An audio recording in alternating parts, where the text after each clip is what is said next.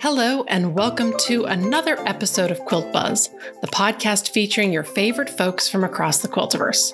I'm Amanda of Broadcloth Studio, and I'm joined by Wendy, the weekend quilter. Hey. And our special guest, Atsushi of Sashiko Story and Upcycle Stitches. Hello. Now, before we jump into all the stitching fun today, can you tell us a little bit about yourself, Atsushi? Yes, I am the Sashiko Storyteller and Artisan. I call myself like that. I do not call myself artisan at this point, but I do Sashiko stitching, that form of the Japanese hand stitching, for the many purposes. So you have two business accounts on Instagram. So it's Sashiko Story and Upcycle Stitches. Yes. Could you tell us a little bit of the story behind the two names and why the two separate accounts? The Upcycle Stitches is the company's name that I operate in the US. I sell the supplies. I teach Sashiko classes. I have the business around that name. At the same time, I realized that there are a lot of stories required to share in this stitching world, because the Sashiko introduced in English is not wrong, but not enough. It's not enough. It's not well explained. It's not fully explained.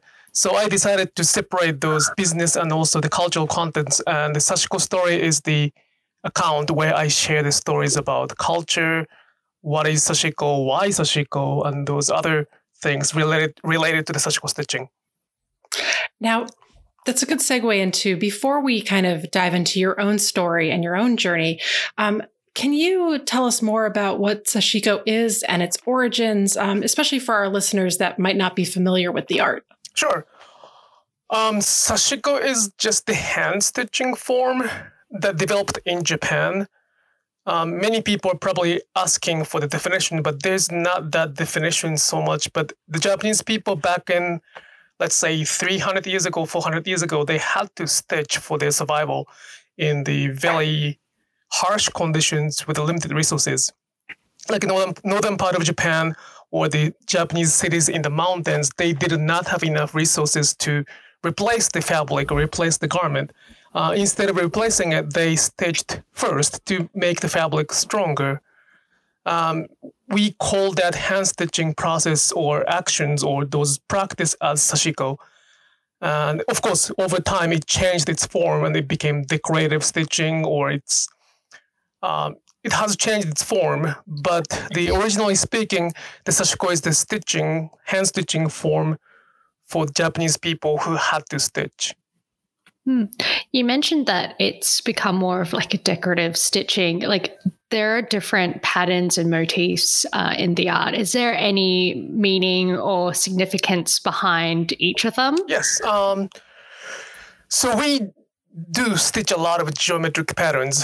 It's not we don't call them Sashiko patterns, which some people might call that, but it's not a Sashiko patterns. It's the geometric patterns. There are a lot of geometric patterns, and then we do have reasons we use that geometric patterns. One of the reason is that the purpose of Sashiko stitching is to make the fabric stronger. If you stitch just one part and the other part empty, let's say you stitch some like a Buddha statue stitching, it's going to be like art, but at the same time, the way you stitch will be stronger and where you didn't stitch would be weaker in comparison. In order to avoid that, we use a lot of geometric patterns, which can be even across the fabric. So the fabric will not be weaker in particular part. So based on that geometric patterns, many people apply those geometric patterns with the hope, with the wishing. Some pattern has the repellent to the evil spirit. Some patterns wish for the wealth. We have about 92 patterns with the variations, and each of them has a name, and name explains the meaning. At the same time, it's kind of interesting, but each region has different meaning as well. So we cannot really define the one answer.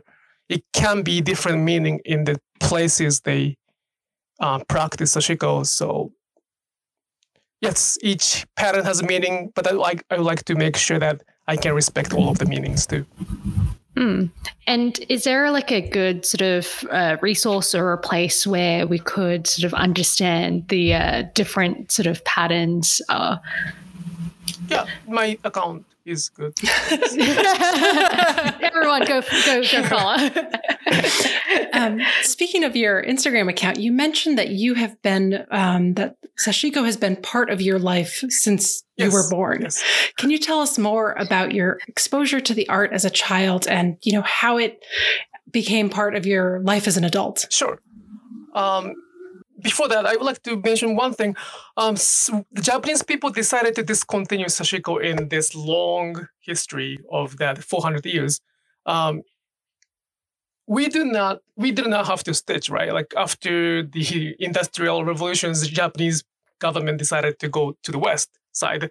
So as we became wealthier, they decided to discontinue Sashiko.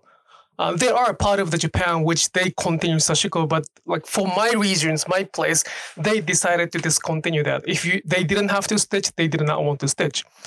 Around the 1960s, after Japan became very wealthy, well, about to be wealthy after World War II, many Japanese people realized the beauty or the practice, the significance of that stitching. There was the movement of revival. My family is one of those who revived Sashiko based on the informations they had or the pieces they had or teachers they had back then, about 50, 60 years ago. And I was born in one of the family who revived Sashiko. And well, my grandmother revived it and my father became the next heir. And since I was the firstborn child male child, I was supposed to take over everything. So I was surrounded by Sashiko right after my birth, I guess. So I probably saw Sashiko before I saw my father's face. So that's how I consider myself. I'm not probably the best Sashiko stitcher, and I'm not even trying to be the best stitcher, but I think I'm the well-experienced one in terms of looking at Sashiko. I have seen many people Sashiko, and I think I don't know anybody else who hated Sashiko more than I did. But in order to hate, you have to know, you have to learn, you have to think about it. But that was my fate. So you mentioned that, your grandparents, revived, the art form. What, led them to reintroduce it and revisit? My grandma's grandmother, so 5 generations ago, she was a good Sashiko practitioner. Well, she was very good at it. There were about 4 students she had. And my grandmother kind of collected those 4 students and into make it one sort of piece of practice in my city. And it's not art, in my understanding. It's more like a practice for their survival. Back in the 60 years ago, 50 years ago, we didn't have any internet. We didn't have any convenience store. We didn't have any gas stand. So many people were looking for jobs back then over the winter, especially because over the summer they could do the farming, but over the winter they had nothing to do. My family decided to make a kind of sustainable system to pass down the culture as well as to protect this technique or wisdom while providing some work to them, which they took the way of hiding everything, keeping everything secret. That's a smart way. That's a very smart way to do. So they never show, they never taught, I guess. I was not allowed to teach until very recently. Well, they don't still allow me, but we kind of split it, so... So you mentioned that, you came to a point where you truly hated Sashiko. How did you come from that moment to today? It's really recent, though, that I changed my mind. And I was working in Tokyo right after my university. I came to the U.S. to study anything because I did not want to stay in Japan. Unfortunately, I got a job in Tokyo instead of the U.S. So I was in Tokyo And my father called me up that he was about to kind of bankrupt the company. And I could say, screw it. I didn't like it anyway. So like, go ahead, you can finish it. At the same time as back then, we had about 30, 40 artisans, and they were like my family, right? So I could say bye to Sashiko, but I couldn't just say bye to those people, like my family. And I decided to go back to that family. But I was still thinking Sashiko as like a commodity or something to make money out of it. And in 2011, there was a big earthquake in Japan, and there was a big tsunami hit the several cities. And there was one city called Otsuchi, and they started the community business. They call it community business, but they started the community gathering together by doing Sashiko. Back then, with no electricity, no space, no machinery, Sashiko was probably a very good fit. That what they needed was the thread, needle, thimble, fabric, and the shoulder length, shoulder size of space. And they chose Sashiko as the part of the community business. And I happened to be able to help them in terms of building the business or even stitching. The visit to their places for 3 months, I stayed there for 3 months to kind of teach or help them. That 3 months of the stay, I heard no complaints from them. I mean, they can complain. They can say, you know, I don't deserve that, or how unfair the life is. You know, the tsunami took something with no reasons. Of course, it's not fair. But I have not heard any complaints. They only appreciate what I did and what I have brought to them.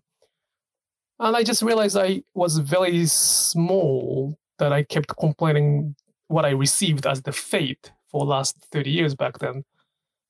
And I started thinking, well, if this is something I received, and if this is something I can do, I probably should stop complaining. I should start accepting what I have. Then I started stitching more intensively, not for the money, not for anything else, just for the, you know, fact that what is Sashiko. Then I just started changing the perspective to the Sashiko, and I like it right now. So, what are sort of some of the common misconceptions in Sashiko, and what do you wish that people knew? Sashiko is deeply related to the Japanese culture because that has been practiced in Japan for a long time. Probably the main question is, what is the difference between the other hand stitching culture? Like, there are a lot of hand stitching culture. Probably your ancestors are doing hand stitching as well. To answer that question, there is no difference. There is no difference between what your ancestor did and what I call it Sashiko. We had to stitch for some part of their life that for living. But Sashiko is different from somebody's culture because it was born in Japan and it was practiced by Japanese people based on their ritual, based on their belief and culture. So saying whatever is, this Sashiko is the just form of hand stitching, so I can do whatever. It's a true statement. It's not wrong statement, but it's kind of sad, especially when those statement comes from somebody who does not really know about Japanese culture. And that's something I would like them to rethink. Because right now, many cultural issues are happening. Many people try to respect that, and they always worry about if they are respecting enough. If you worry that if you are disrespecting the Sashiko by doing Sashiko, calling Sashiko, don't worry about it. That worry is good enough to protect that. But if you think that you know Sashiko already enough to speak up or enough to tell others on behalf, that might be a little over, that might be crossing the line, especially if you do not know any Japanese language or Japanese culture. And so that's the one thing I would like them to acknowledge. They don't even have to learn or be master about it. I want them to acknowledge that there might be something they do not know. And unfortunately, the trend is very strong, and Sashiko is known as the mending technique. In fact, it's opposite. They stitched because they did not want to mend. So mending is, of course, a very important part of Sashiko because they could not replace the fabric. But mending signified that they were challenged. Mending itself signified the fact that they had to stitch for their survival, which means that the more mending you had, the less wealthy you were. If you were wealthy enough, you didn't have to stitch, you didn't have to mend. You could replace that. So in order to hide that difficulties, they try to stitch first so that fabric becomes much stronger so that they can have less mending. That's why it's a little bit different from when we celebrate mending as the visible mending and Sashiko, that word itself is not wrong, but it loses the cultural story behind it because they did not want to mend, which means they did not want to celebrate mending, which is going to lead us to the conversation, is Sashiko visible mending? In fact, when we know those stories, it's going to be Sashiko is invisible mending, right? They try to mend it to hide it. And in order to avoid hiding it, they stitch first to make fabric stronger. So would they ever work with, brand new fabrics? You mentioned at the beginning that, it could be a bunch of different fabrics that they would stitch together to become stronger. Like with this idea of not wanting to mend fabrics, I guess I'm trying to understand at what point in the process the Sashiko would be done. Any process they had plain fabric. We kind of imagine the fabric as something we can purchase from the store, right? We can buy let's say yard or 2 yard. That wouldn't be the case probably back then. They probably received some fabric from some people or they found it somewhere, or received from some parents or grandparents. It usually was stitched already, but if they received some plain fabric, they would add it first stitching to make the fabric stronger. And of course, that's going to require mending. So they kept patching or connecting the fabric. They kept stitching over that. And that's the result of those repetitive Sashiko stitching is called boro, if you know that word. So boro is not a technique. Boro is just one result of those repetitive stitching. Like with the different stitching as well, we talked about how they have different meanings, but do they, each sort of different type of stitch provides more strength than the other? And would you use maybe a specific stitch with a specific type of fabric that you're working with? We do not have technique to make the fabric stronger or weaker. Mm-hmm. We have very basic. We don't have that much technique. We have very basic stitching technique. Mm-hmm. And the difference is probably the materials. They back then, of course, they did not have enough materials. They probably didn't have cotton either. So we have to check which period of the timeline we are looking at, but. At least for my Sashiko, what we do care about is not the technique, but more like the materials we use. So the thread is, many people say that we can use any thread for Sashiko stitching, and that statement itself is true, but it makes a lot of difference when we use the specific Sashiko thread because of the purpose of thread. Not many people think about the purpose of a thread, but when we think about the purpose of a thread, it's probably the two, to make fabric more beautiful, like embroidery, or to bind two fabric together, like making dress or making, patchwork. You bind two pieces of fabric together. That's the purpose of thread. Our Sashiko thread is not for that. Of course, you can use it for those two purposes, but the Sashiko thread we use, the purpose for that thread is to be part of the fabric over time by catching the other fabric. And the more you use the fabric, the more you use the thread, it's going to be the part of the fabric, and as a result, it's going to be more stronger over time. That's the kind of significance of our sashiko, and that's the reason I keep saying the thread matters. It makes a lot of difference. So for someone who's interested in trying sashiko for the first time, you mentioned that the thread is very important, as well as to give consideration to fabric. What kind of would be your best tips or tricks for sourcing materials, or and even for starting on your own? Well, if the one can afford, I want them to try what we use. Unfortunately, ours are not that. It is reasonable, but it's not affordable to everybody because we're trying to protect the small manufacturers, and the sustainability is very important for us. This culture ends when the supplier decided to close their business. That's what we kind of have seen already. So we're trying to kind of help those people. Not help, but we would like to contribute to do that. So it's not a mass-produced. It's not available to everybody. We cannot do the wholesale because it's simply not enough to do that. As the result, it's not easy to get our supplies outside of the U.S. It's not that easy. It's not everywhere. So if you can afford, if you can reach out, if you can get it, try to check the Upcycle Stitches. And we have limited numbers, but we do have several threads for sale. And that you will probably find a very difference in thread. If you can't, try to use the thread made in Japan, ideally.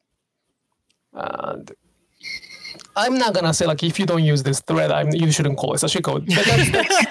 Many people don't understand that. You can use any thread, any fabric. Don't be scared to use any thread. The point is that I want them to know that there's a difference. And someone saying that I can use whatever thread is not sustainable from both culture and material.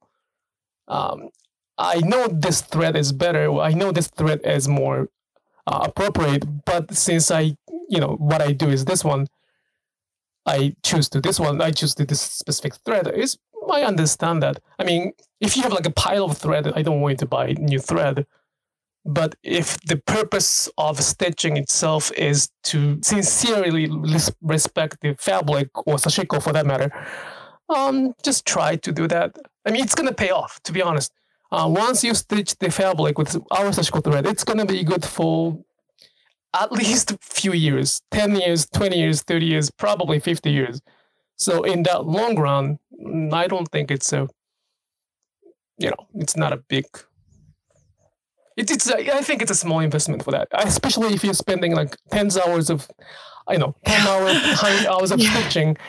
I would rather to use a good thread. That I can even say I guarantee that. So, And I think I remember this from I took a workshop with you at the last QuiltCon. But the thread, when it's introduced to water and washing, the correct thread, it changes, right? It kind of melds. That's part of what makes the fabric stronger. Yeah. So I feel like there was a magic trick in class. It is a magic. It's like a magic. Yes. Okay. You remember it correctly. We do not make knot. When we stop stitching, we do not make knot. Huh. But it stops. That's magic, right? Like you have to make a knot in the beginning of stitching and end of the stitching. You have to make a knot to finish. Yeah. We don't.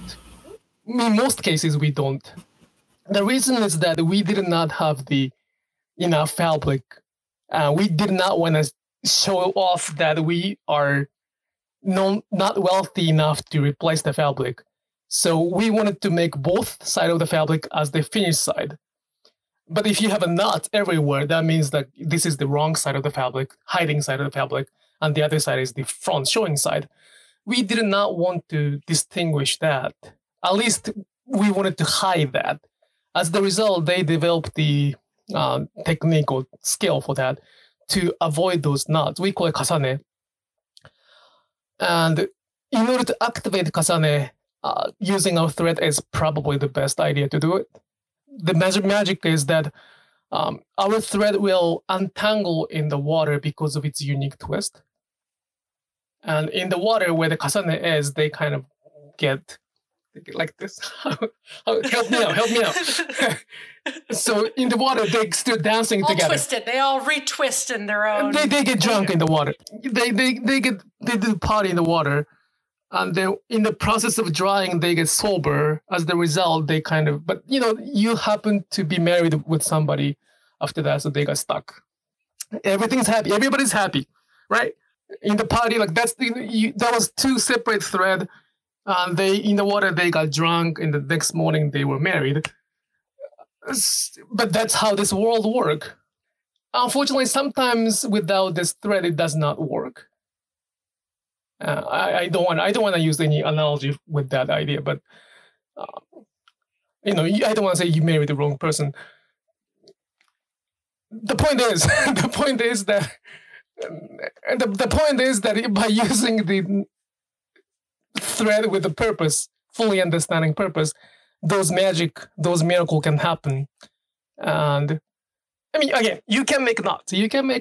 You don't have to worry about those things. It's perfectly fine to not to even know it.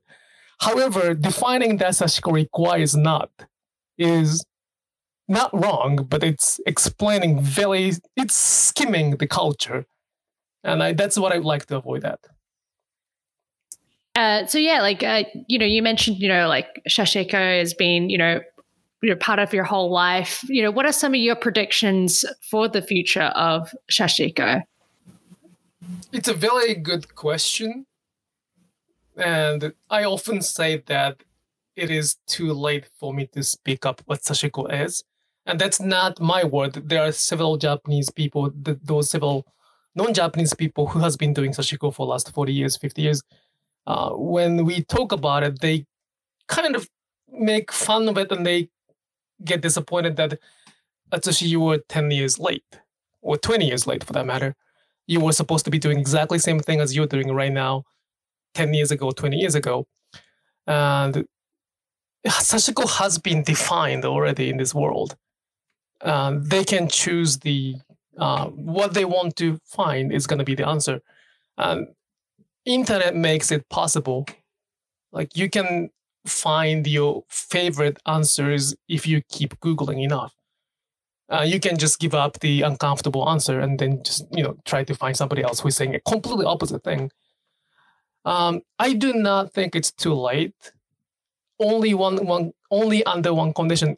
If we are okay with experiencing the pain, if we are not scared of hurting ourselves, I think it's not too late to speak up. But what I say is already a piece of rock in the big trend of the water river. Like I'm making a little kickback, but it's already not the mainstream. And many people choose to not to listen to what I say because it can be inconvenient. So Sashiko's future, in a good way. Well, I'm sorry. I'm going to be honest. I think Sashiko will be very different form of stitching in some part of the world, especially Japanese people. Many Japanese people do not speak English, and those people's voice will be lost in the big picture. But just in case that somebody in 30 years from now, 20 years from now wants to know what was really going on, then I would like to make sure to leave every single possible voices available for them to rethink about it. I don't think I am here to change anything. If they don't want to listen to what I say, I cannot change them. I cannot make them to listen to what I'm saying. But I would like to make sure to leave all the stories behind so that they can come back to that. They will find out why. Like, why do we have to make knots? Why is this piece have no knots, yet they're saying that we have to make knots? Why is this Sashiko Stitches fabric last long for 200 years, but not this one? So there is going to be a lot of questions in the future. And what I like to do is to leave the stories behind along with my stitching as the video. But for the future wise, they will either apply this word Sashiko to everything possible to advocate what they want, either sustainability or slow fashion or art, meditative. There are a lot of like words behind Sashiko at this moment already, and that's not something I can control. So Sashiko will be something different in the future, and I hope that there are going to be enough people who can distinguish the new Sashiko and the Sashiko I've been talking about. It's going to be like sushi. You know, sushi in the US and in Japan is a completely different thing. Like a California roll here. Both of them are good. And I liked both sushi, but I just don't want the problem of this analogy is that sushi is a very established tradition, so there are a lot of sushi chefs who can do the original sushi in Japan. Sashiko, there might not be those left in 30 years to 40 years from now. So I don't want the California roll as the only sushi in the world. So that's the future I'm seeing. So if Sashiko is going to be very popular in the future, that's the future. There's going to be new Sashiko, which many, some people might not call it Sashiko. At the same time, I want them to find their own name. They should have, if they want to respect their own heritage, they should have names similar to that. So that's the future. Or another complete future is that they will probably forget about Sashiko. When the trend is over, those people who are sort of using the word Sashiko for their own purpose, they will move on to different things. Like 10 years from now, they might be doing completely different thing, using completely different name. In that case, Sashiko will remain as is. And that's perfectly fine with me. But that's the projection of the future of Sashiko. So it is time to move on to our rapid fire quilty questions. Are you ready, Atsushi? Yes. Okay. Wendy, why don't you kick us off? Okay. So what's your favorite time of day to Sashiko? After everything, before I go into bed. And where do you like to stitch? In front of my TV screen. And where do you dye your threads? In the garage or kitchen. And do you wear shoes or slippers while stitching? Nope. Just socks when it's cold. And do you have a favorite Sashiko pattern or motif? Yes, I like Asanoha pattern. And is that your go-to or is there another pattern? It's my go-to. It's a hemp leaf motif. And what stitching notion couldn't you live without? Thimble. Do you have a favorite marking tool? Oh, yes, the pencil. The chalk pencil. And pre-wash, like always, sometimes, never? It depends. We've got just one more question for you. Or actually, no, we have two more questions for you. First up are, who are three accounts you think everyone should be following and why? One is Nana45. It's na.na_45. And she took my Sashiko class 5 or 6 years ago, and she's been stitching for that 5, 6 years, and she has become very good that I even feel jealous, or I like to be like her at this moment. And in order to understand what Sashiko is, following her photos, following her post and looking at her photos will make a lot of sense.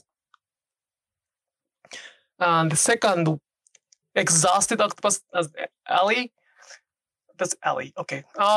She took the workshop as well last year or so, and she's been stitching intensively and mixing the quilting Sashiko very nicely and interestingly. By checking her post, I learned a lot. And the third account is Little Carter's Words. She has been talking about the cultural issues, including cultural appropriation. I do not 100% agree with her.